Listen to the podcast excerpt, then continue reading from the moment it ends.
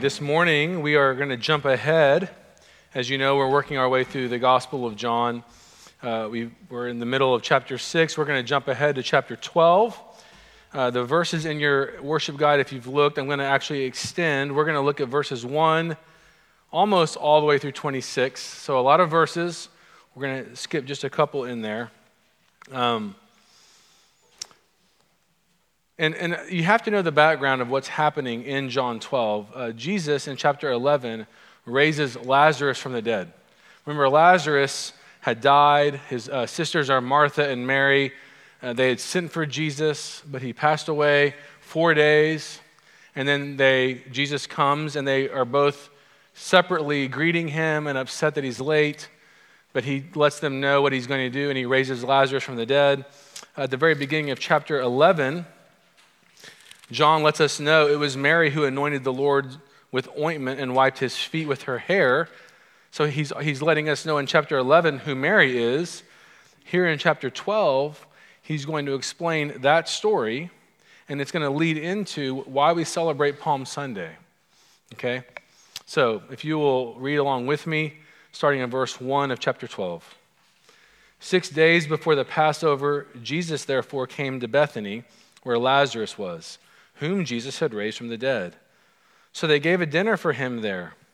Martha served, and Lazarus was one of the recl- those reclining with him at table. Mary therefore took a pound of expensive ointment and made from pure nard, and excuse me, a pound of expensive ointment made from pure nard, and anointed the feet of Jesus and wiped his feet with her hair. The house was filled with the fragrance of the perfume. But Judas Iscariot, one of his disciples, he who was about to betray him, said, Why was this ointment not sold for 300 denarii and given to the poor? He said this not because he cared about the poor, but because he was a thief. And having a charge of the money bag, he used to help himself to what was put into it. Jesus said, Leave her alone, so that she may keep it for the day of my, bur- bur- for the day of my burial. For the poor you have with you always but you do not always have me. Verse 12. The next day, the large crowd that had come to the feast heard that Jesus was coming to Jerusalem. So they took branches of palm trees and went out to meet him, crying out, Hosanna! Blessed is he who comes in the name of the Lord, even the King of Israel. And Jesus found a young donkey and sat on it, just as, it is written Fear not, daughter of Zion. Behold, your king is coming, sitting on a donkey's colt. His disciples did not understand these things at first, but when Jesus was glorified, then they remembered that these things had been written about him and had been done to him. The crowd that had been with him when he called Lazarus out of the tomb and raised him from the dead continued to bear witness. The reason why the crowd went to meet him was that they had heard what he had done this sign. So the Pharisees said to one another, You see that you are gaining nothing. Look, the world has gone after him. Now, among those who went up to worship at the feast were some Greeks. So these came to Philip, who was from Bethsaida in Galilee, and asked him, Sir, we wish to see Jesus. Philip went and told Andrew. Andrew and Philip went and told Jesus, and Jesus answered them. And listen to his answer. It doesn't really quite match their question, but listen to these words The hour has come for the Son of Man to be glorified. Truly, truly, I say to you, unless a grain of wheat falls into the earth and dies, it remains alone. But if it dies, it bears much fruit. Whoever loves his life loses it, and whoever hates his life in this world will keep it for eternal life. If anyone serves me, he must follow me, and where I am, there will my servant be also. If anyone serves me, the Father will honor him. This is the word of the Lord. Jesus, in this passage, is a secret that many of us understand in our mind.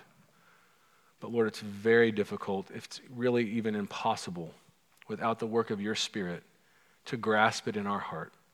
So, as we move toward this week, this Holy Week, celebrating, as we do really every Sunday all year, your death, your resurrection, your ascension, your lordship over our life, I pray that we would grasp the reality of this passage that the gospel is completely backwards from what we understand in this world. Help us love you. Help us seek you. Amen. This passage really, and uh, the reason we included those verses at the end, set up a framework for what the Christian life looks like. It really is upside down, it's backwards, it's, you might even say, counterintuitive. So, it's been a while. I'm going to start with a lighthearted, a, uh, lighthearted illustration from Seinfeld. Um, and I'm realizing I asked my son, Grayson, I said, Does anyone in your group understand Seinfeld? And I don't know that you do, so I'm sorry. So let me, let me paraphrase what's happening in, the, in Seinfeld. I don't recommend it. I'm not suggesting you start watching the show. If you've made it this far without watching it, you're fine. But uh, there's a character named George who's really just kind of a scoundrel. And, and he's always down and out. He lives with his parents off and on. Uh, but somewhere in the middle of the season, or of the whole series, he shifts. And he actually becomes kind of successful. And he starts having like actual girlfriends and lives in his own apartment. Well, here's what happens the shift starts with the, he's at a cafe and he's just had it. And he's basically complaining that life isn't working. And he decides he's going to do everything different. He's going to do the opposite. A waitress walks up, sees him, she says, tuna on toast, coleslaw, cup of coffee, which he's always ordered.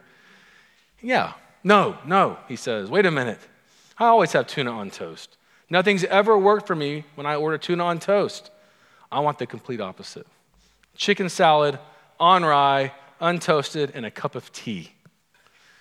And Elaine's like, George, see that woman over there? She just looked at you.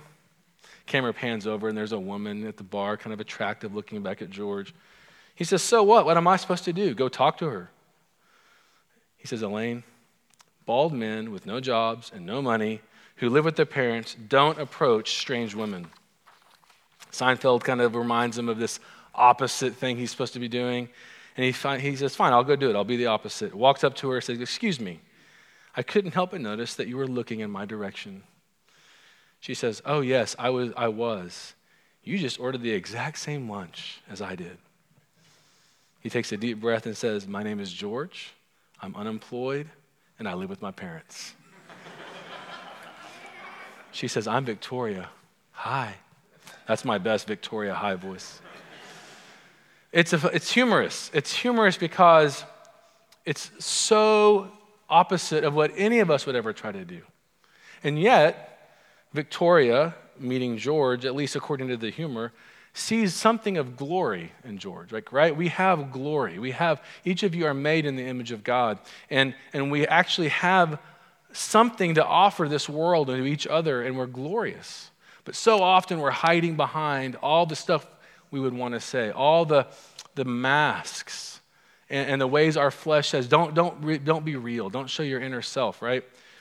And I want you to know we've been talking through John. The goal of this message is not to be authentically you the goal is to reflect the, authentic, the authenticity of Christ. So, we talked a few months ago about the moon reflecting the sun, right? Jesus is the only source of glory, He is the light. And what we do as Christians is either, as people, I would say, is either we try to reflect our own light and it doesn't work and it fails, George's experience, or we yield to Christ and his light reflects off of us which brings forth beauty and fruit and glory in our lives and those around us, the flourishing. So, His glory, Jesus' glory, gives us a couple of things we're going to look at this morning as we think through this Palm Sunday message. The first one is it gives a love for true life. If you'll look at the scripture, um, I want us to go to the very end, if we can, Dan, or if you just want to, or Justin, you don't look like Dan anymore. You look very different. Sorry. In verse 23, Jesus says this to the question of the men that want to meet him. He says, The hour has come for the Son of Man to be glorified. So that's, he's, this is not about just his death. This is about Jesus' death, resurrection, and ascension and reign. Like he's saying it's time for glory, for true life. Truly, truly, I say to you, unless a grain of wheat falls under the earth and dies, it remains alone. But if it dies, it bears fruit. So I want you to hear the life offering message of Jesus fruitful life. In 25, whoever loves his life loses it. And what sounds negative at first, he says, whoever hates his life, That sounds negative, but he says, in this world, who hates his life in this world, will keep it for eternal life. So Jesus is promising a flourishing of life. And I want you to know those verses really control all the verses we read from 12:1 through there. So we're going to back up in a moment, but I want you to understand that Easter, this week, this celebration is tricky. Often we think I either get really excited about, you know, the, the Easter, you know, the spring growth, the promise of resurrection, but then there's this death to deal with. Or some people get so caught up in the mourning and the death, they forget that there's a resurrection to celebrate. And what I'm hoping we'll see this morning is both are critical for a flourishing life and to reflect that glory. And so true life is all through this passage. Um, just verses 1 through 8, we're going to touch on them a few times. The story of Mary is kind of a parable for the rest of this situation. Mary is with Jesus and they're celebrating. They're actually having a type of party right? It's, it's six days from the Passover. Uh, one historian, Josephus, has said, like, I think it's, he, he marks the date that he's talking about 30 years later, but he said at that point, like 2.7 million people would come into Jerusalem for the Passover. So here we are, say 30 years before that, it's probably a lot of people in the millions. And, and it's just a festive time. They're in Bethany, which is about two miles away from Jerusalem. And this is that place where Lazarus had died and was resurrected by Jesus. And now they're having this meal. And I just want you to realize, even though we know what Mary does, and we'll talk about in a few minutes, it's a festive time. It's joy filled. Like there's Lazarus alive. If I told you, you know that person that checks you out every Tuesday when you go to the grocery store, they died, you'd be sad. But if I told you, turns out they were raised from the dead, you would go like, what? You would beeline it to that place and you would want to touch their body. Like you would be, you would never look at them the same, would you? This is a brother, a brother, a son, a, a close friend, and he's alive. And this is a celebration. Jesus offers us a resurrected life. We move down into this, um, what really the point of Palm Sunday is this triumphal entry. I just want to draw our attention to what we see um, where Jesus is coming in. He prepares his entrance on a colt. They're coming closer, and a lot of people come out of Jerusalem to say, Hosanna! Blessed is he who comes in the name of the Lord. I want to read you some lines from D.A. Carson who talked about this, just so we understand the historical setting.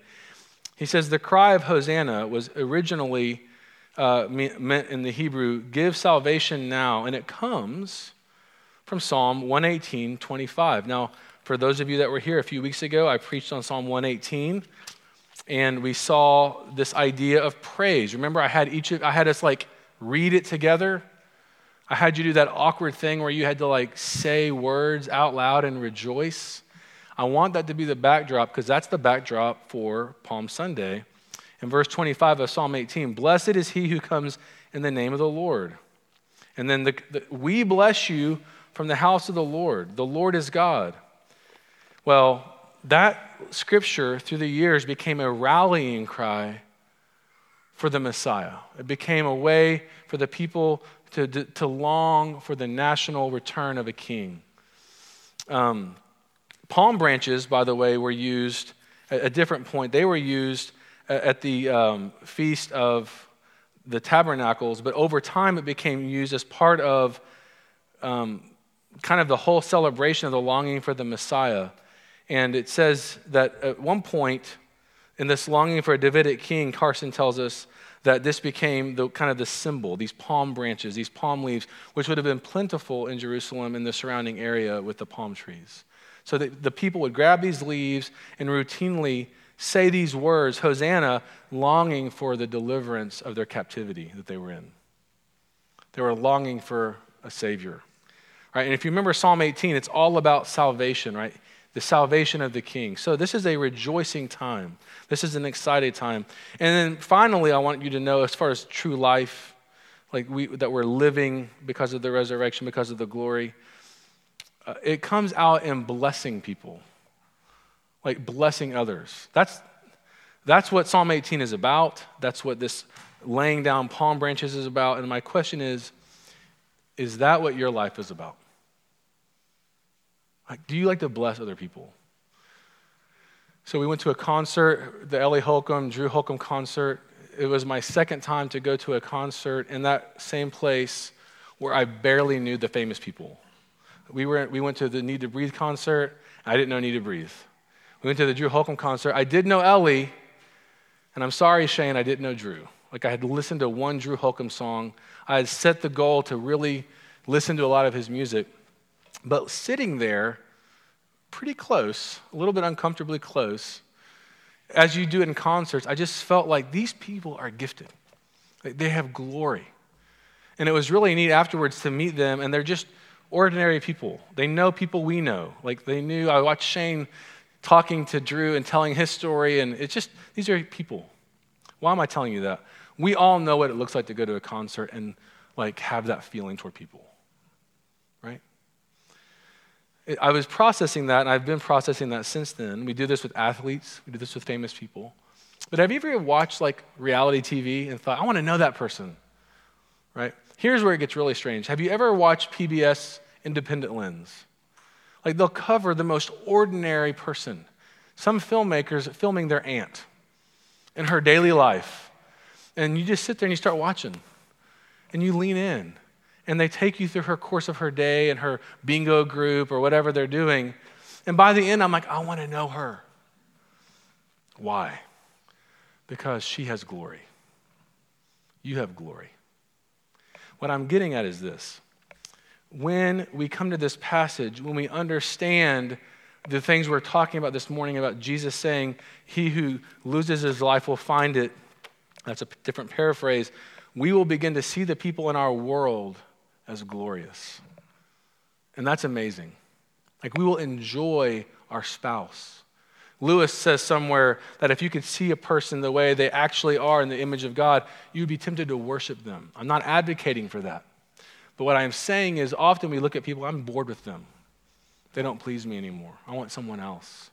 My children are becoming down. You know, you just kind of, my parents are getting on my nerves. My roommate, they left their dishes out again. We just treat people this way.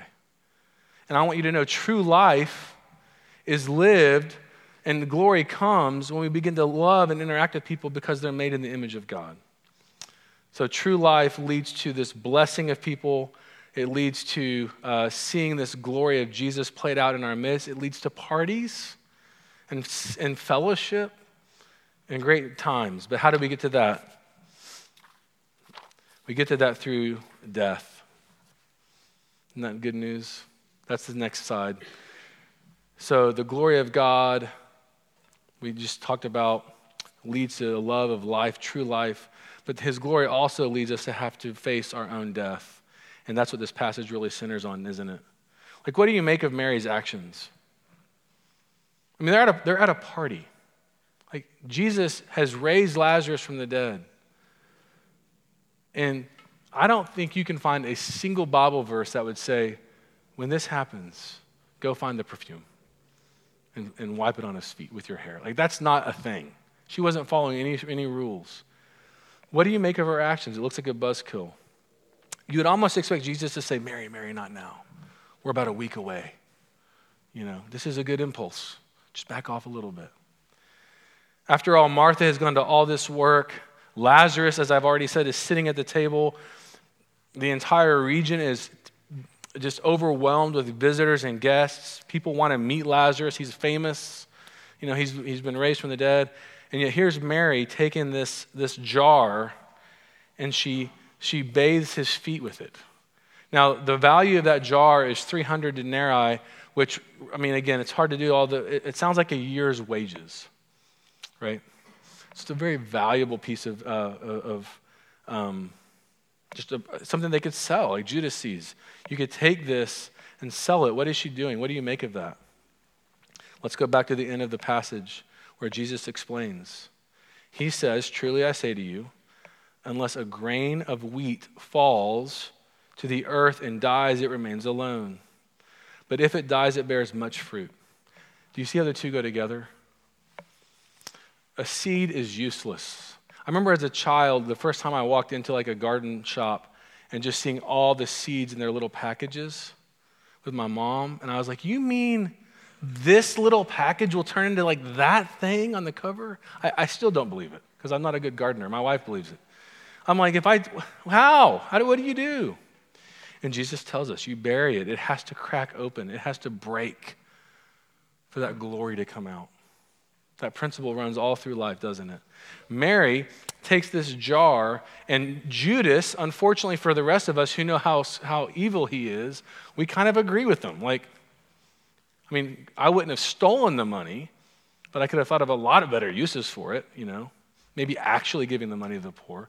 And yet, if you think about it, that perfume is designed for exactly its purpose. Jesus tells us himself, right?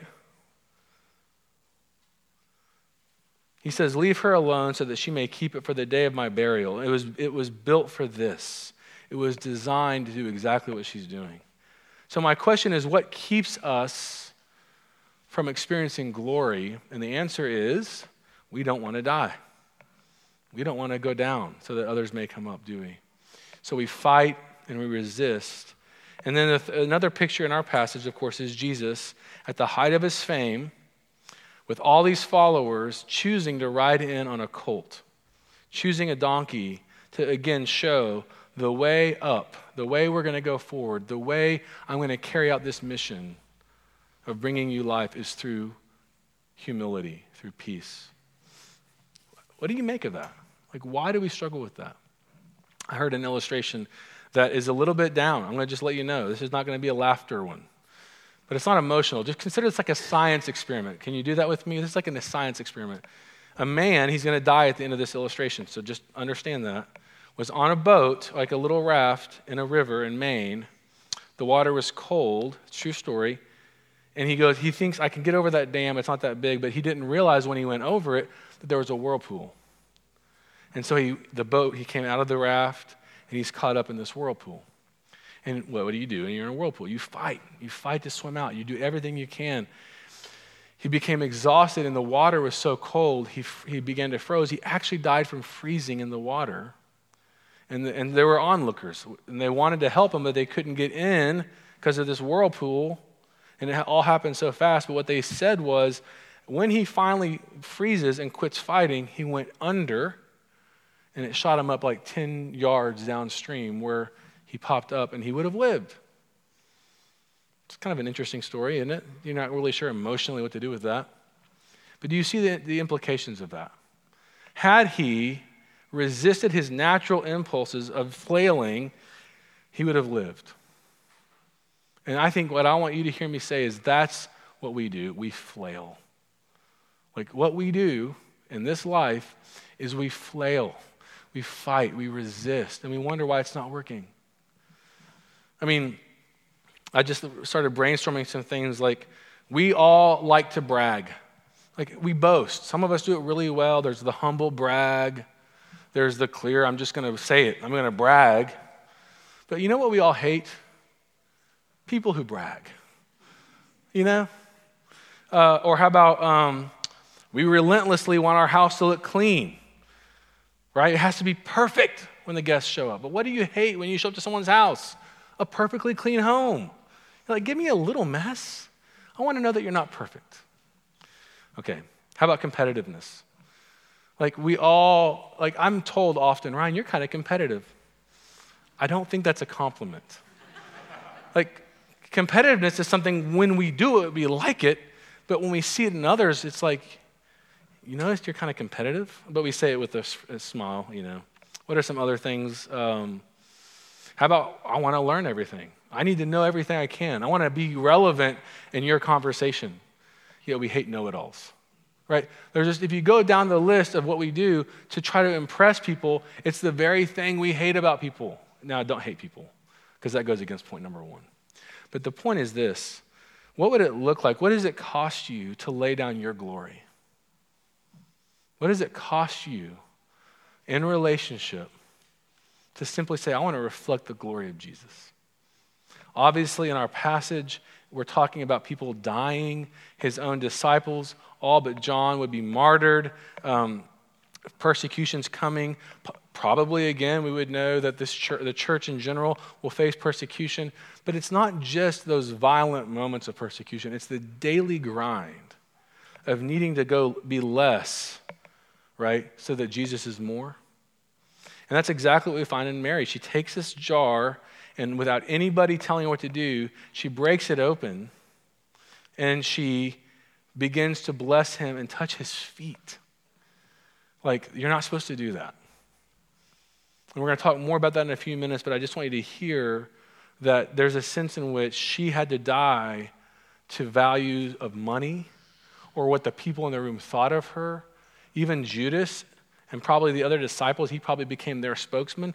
She had to sort of face their scorn. Are you willing to do that for glory, for Jesus? So those are our two extremes, okay? We have on one extreme the glory of God, of glory of Jesus shines through you and brings true life, but it comes by you facing and being willing to die. Die to the impulses, die to the ways you cover yourself, to die to anything that's not of Jesus, right? But I want to I want to end with this kind of middle point. I think there's a hinge between these two behaviors. These two behaviors go together, right? And the middle hinge what the glory of, of Jesus does is it brings us into a place of adoring Him. We don't talk enough about this.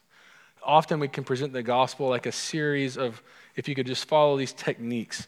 But what's so beautiful about this passage is Jesus is to be adored. Like, do you adore him? I think oftentimes, and I'm to I'm to talk to all of us, but men, I'm to just talk about masculinity. We struggle with that. Like, we really do. In fact, it's, you watch, you know, Saving Private Ryan and these soldiers, and it's true story, on the beach, like getting shot and dying. What are they doing? Are they crying out for dad? Who are they crying out for? Mom, mother. Right? Jesus says he would long to to gather Jerusalem up like a mother hen, not a rooster, a hen. There's mothering. There's beautiful in the feminine. Isaiah constantly compares God to being mothering, and there's a place in Isaiah 49 when he says, Can a woman forget her nursing child? That she should have no compassion on the son of her womb? Even these may forget, yet I will not forget you. In our passage, fear not, daughters of Zion, a common term, daughter of Zion, a common term for Israel, for those who are the offspring of God. Why am I saying that? He uses Mary, or rather, Mary is the example of adoration of Jesus. Here you have a room full of people not sure what to do, and Mary. I, I, I wish we could be there and be a fly on the wall and just watch her begin to process how can I show Jesus that I love him? How can I prove, and not just prove, how can I adore him? And she takes the perfume and she takes down her hair and she goes to the dirtiest place on anybody, their feet. It's scandalous. And she washes his feet with her hair. It's astounding as I was meditating on that. I've taught John 13 so many times. We're going to look at it on Thursday. There's a room full of men and there's nobody there to wash their feet.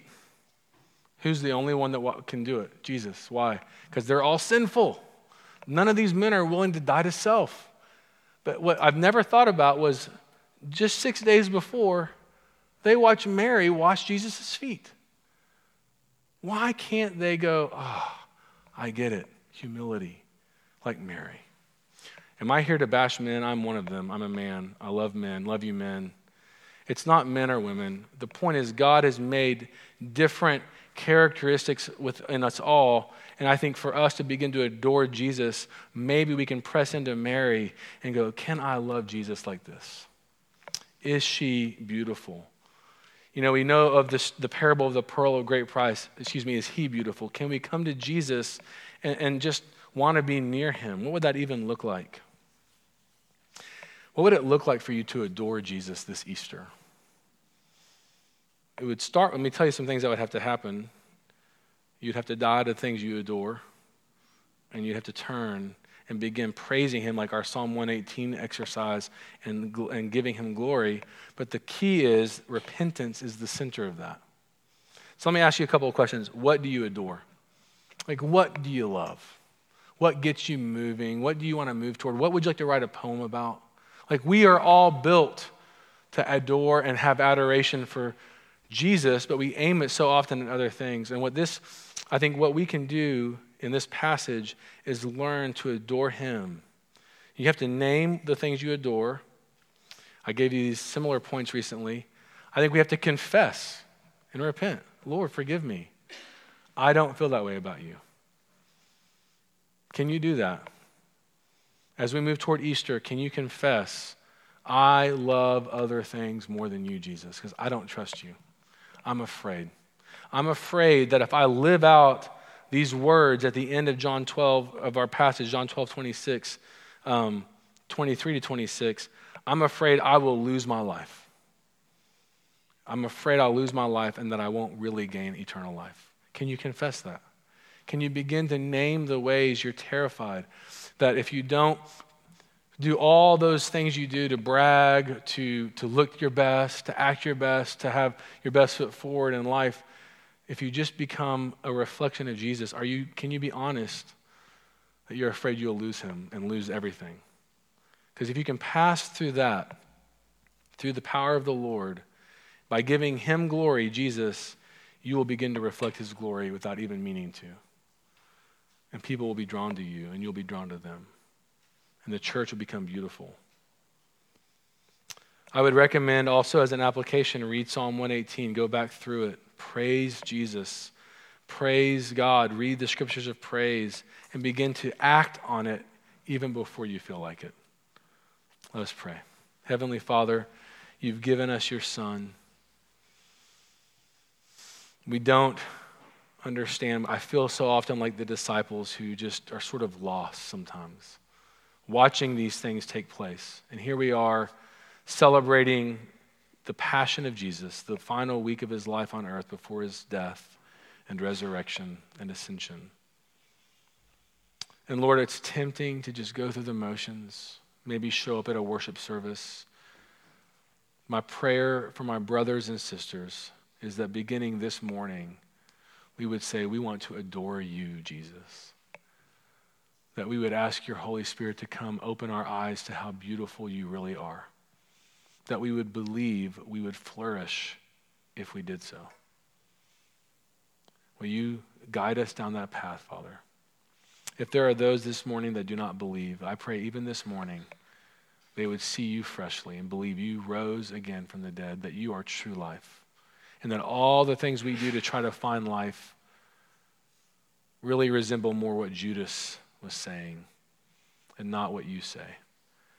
Let us act like Mary. Let us act like the people who came out and laid the palm branches down and sang your praises. Let us act like the Greek brothers who wanted to meet with you for your glory. Amen.